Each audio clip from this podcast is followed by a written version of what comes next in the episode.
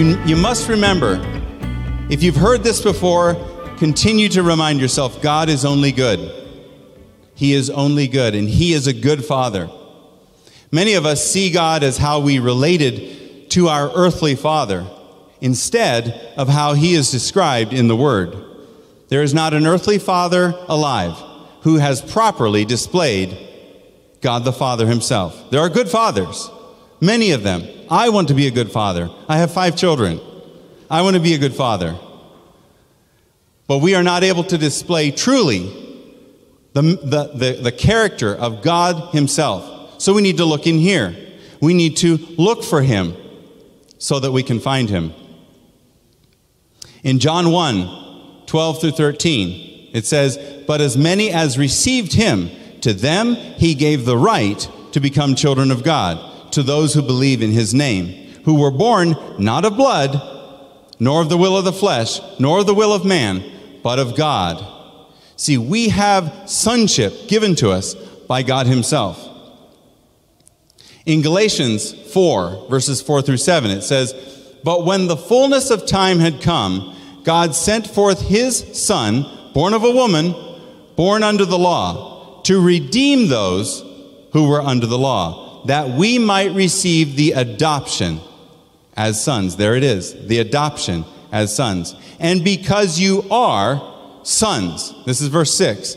And because you are sons, God has sent forth the Spirit of His Son into your hearts, crying, Abba, Abba, Father. That's a universal word, Abba. You can go almost anywhere in the world and say Abba, and people know what that is. Our fourth child, our, our three oldest were born to us, my wife and I. And our fourth child is our daughter. We, uh, we adopted from, uh, her name is Maya. We adopted her from China. And when we were in China, I heard these people, or these children, saying, Abba, Abba, Abba. And I'm like, it's the same word. It's the same word. Our youngest son, Micah, is from Ethiopia. And so when we adopted him, I heard children saying the same word Abba. So we are. God has given us this cry by His Spirit. It doesn't come just by yourself, it's by His Spirit that He has placed in you. The moment you're born again, His Spirit in you cries out, Abba, Abba. Why? Why? What's the purpose of crying out? He wants us to know who we really are. An amazing claim of the gospel is in 2 Corinthians 5:17, where Paul says, "Therefore, if anyone is in Christ, he is a new creation. Old things have passed away; behold, all things have become new." Do you understand? A new creation is a new thing that has never before been. When you became born again, and if you have not been born again, don't leave the building find someone and become born again. This is the greatest thing. This is the new life. This is what all things are pointing to. Okay? But if you've been born again, you are a new species. There is a combination of God and man that has now created you. When you think of what happened in the womb of Mary, when she conceived, God and humankind created something new. When you became born again, the exact same process happened. Do you understand this? A supernatural transfer happened. God combined with your spirit and created something brand new. That is why you are righteous in Him. It is only through the new birth. You can't make yourself righteous. But in the new birth, the righteousness of Jesus combined with you and created something brand new that has never before been. See, God, God doesn't try to just fix us. Religion tries to fix people, tries to change them on the outside, tries to say, you shouldn't do this, you shouldn't do that. Make sure you abide by these things. But see, that just changes the actions. It doesn't change what's on the inside. This is why we need to go from the head to the heart. Because what we do on the outside really is what comes from our heart. If left to ourselves without the control of religion, what's in your heart will come out. Just give a man alcohol and you'll know what's in his heart. Just give him something that takes away the inhibitions, something that takes the, the, the barriers off, and you will see what is in a man's heart or a woman. See, we have learned to control ourselves and to look proper and to look right. And all of you look so nice.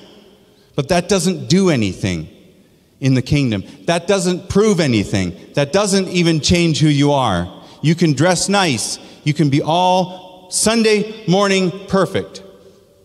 But it does not change who you are. You have to receive the change from the inside out.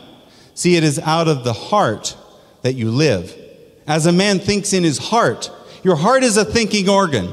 As a man thinks in his heart, so is he when left to himself. See, religion has learned to control. We have learned to control ourselves and each other. When someone gets out of line, we whoa, whoa, whoa. Stay in line, stay in line. Instead of finding out what caused that action, let's get to the heart. This is why the discipleship team and the, the, the home groups and all of that are so vital. Open up to the home groups, open up to the pastors that are leading you. When, when you're willing to open up, you will discover about yourself things that you've never known. And there is wonderful freedom in that. See, God is our only and our real, true Father. A.W. Tozer said, The most important thing about you right now is what you think about when you think about God. T.L. Osborn said, God made it so that everything that can be said about him can also be said about you. See, we are not natural, earthly, just made over people. We are a whole new species and race. We are the Christ ones, or the new God man race. Do you understand this? We are a new race, not of blood. We are born of God. When you are able to believe this with your heart, not your head, see, these are things you may have heard already. Let your heart convince you. Let your heart be the, the place that your belief is found. All of us have different images of God given to us by tradition, religion, or experience. Whenever we project our own image of who God is, we then change or distort how He wants to interact with us. This is the only place to discover how He is. No matter what your experience have been, has been, you, you've never seen the perfect example, like I mentioned before. We need to discover. Now, in Matthew 23, verse 9, it says, Do not call anyone on earth your father, for one is your father, he who is in heaven. Now, Jordan, I'm, I'm not saying you can't call Titus your dad. He is your dad in the way that God is your father, and God, through Titus, has fathered you. So, yes, he is your dad, but he is only that by God your father. He is your, God is your only true father. He has brought men into, our, into your, you know, a, man, a man into your life to be the outworking of that. But he says, I am your father. Romans 8:14 says, "For as many as are led by the Spirit of God, these are sons of God." Verse 15, for you did not receive the spirit of bondage again to fear, but you received the spirit of adoption by whom we cry out, Abba, Father. There it is again. The Spirit Himself bears witness with our spirit that we are children of God. Let Him bear witness. See, if you stand there and you say, Well, I have to believe this, I'm going to. I'm going to try harder. I'm going to try harder. Believe, believe, believe. Think, think, think. You can't do it. You cannot believe more with your head to make it go into your heart. You have to hear the truth. See, this is the truth, and surrender to it. There is a position of surrender. And you go, yeah, but what if I'm led astray? If you are led astray by what you read in here, good. Because you have been led astray from the deception of the enemy. Everything you read in here is good and true. If it feels like you are being led astray, get rid of your old beliefs. Leave them at the door. There's an incinerator back here. We can burn them. Your beliefs that you came in with, you don't need them if we can't find them in here. See, we don't want to be gullible or led astray. But I want to tell you this I want to be a believer. I want to be a believer. If you tell me something is in here and I've never seen it, my first answer is okay. I do not say, prove it to me. I say, good. And then I'm going to dig. And in the privacy of my time with my father, I'm going to go, is that true? Is that true? And he will inform my heart. He will inform my spirit. And in that I will believe. In 2 Corinthians 3, verses 12 through 18, it says, Therefore, since we have such hope, we use great boldness of speech. And I love to speak boldly, by the way. I love to, our sister mentioned, in this we can boast. I want to boast in the fact that I know my Father. Ha, nobody can take that from me. I know his voice. I heard him when I was 14 years old. I was, I was overcome by the Spirit of God, filled with the Spirit, and I began to hear his voice. Does that make me better than anyone else? No, it just means I discovered something that all of us are to discover. He has given it to us, it is an invitation. And so, in this, when you hear the voice of God, the devil will bring people to you and say, You can't say you heard God. You shouldn't talk for God. You shouldn't say this. And you say, But I know him. I know him. He's my father. I know his voice. Jesus said, My sheep know my voice. So if you hear the voice of God and He says something and tells you to speak it out, don't you hold it back by timidity. You speak it out. Verse 13 Unlike Moses, who put a veil over his face so that the children of Israel could not look steadily at the end of what was passing away, but their minds were blinded, for until this day the same veil remains unlifted in the reading of the Old Testament, because the veil is taken away in Christ. But even to this day, when Moses is read, a veil lies on their where? Their head? On their heart. A veil lies on their heart. Nevertheless, when one turns to the Lord, the veil is taken away. So we have no reason, nothing holding us back aside from old beliefs and deceptions and things that the devil has brought into our lives. Now, where the now the Lord is the Spirit, and where the Spirit of the Lord is, there is liberty. There is freedom. But we all with unveiled face, beholding as in a mirror the glory of the Lord, are being transferred, transformed into the same image from glory to glory, just as by the Spirit of the Lord. Okay, that last verse. What do you see when you look in a mirror? I'm using this, and so th- this is a giveaway of what I'm going to say, but the mirror, you see what? Your own face. When you read the Bible, you should see yourself. You should see yourself.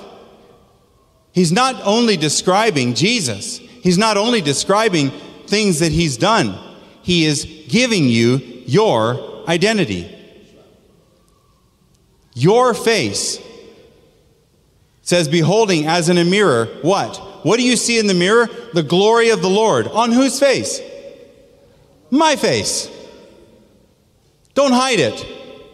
The glory of the Lord is on your face. Your face, your face. The glory of the Lord is on you.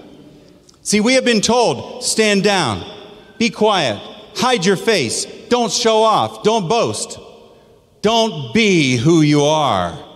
That's a lie. That's a lie from the devil. You are to be who you are.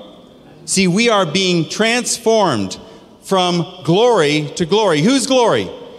his glory to my glory. He is giving me the same look that he has. What do you think demons see when they see me? they see Jesus. I'm telling you, I have looked demons right in the face. And I've said, Your time is your time in this host is done. Go. And they go, because I'm so powerful? Because I screamed at them and yelled at them? Because they see Jesus. They truly see, and it's not just any Jesus. This is the same look that Jesus had on the Mount of Transfiguration. All he did there was he unzipped and showed his disciples who he really was all along. He simply took the veil of his body off and said, This is me. And his face shone as the sun, his head and his hair were. I mean, he was brilliant, whiter than any whiteness anybody can make on earth. Do you understand? That brightness of the sun is you. He has called you to live in authority as the son. The son, not just not just any son of anybody. The son. Let this sink in. Do you realize the only reason that Jesus died on the cross was to give us the ability to be exactly as He is, with our spirits made alive in Him. When I look at 1 John 4 16, I'm just going to quote the one part of it. It says, Whoever abides in love abides in God and God in him. In the Passion Translation, it says, Whoever lives in love lives in God. So, how do we live in love? We talked about with Tathia, we talked about going out to people extending the hand of love, extending the heart of God's love. How do we live in love? See, if God is love, can we force it? Can we make ourselves? Can we think more to make ourselves love? Or do we surrender to it? We surrender to Him.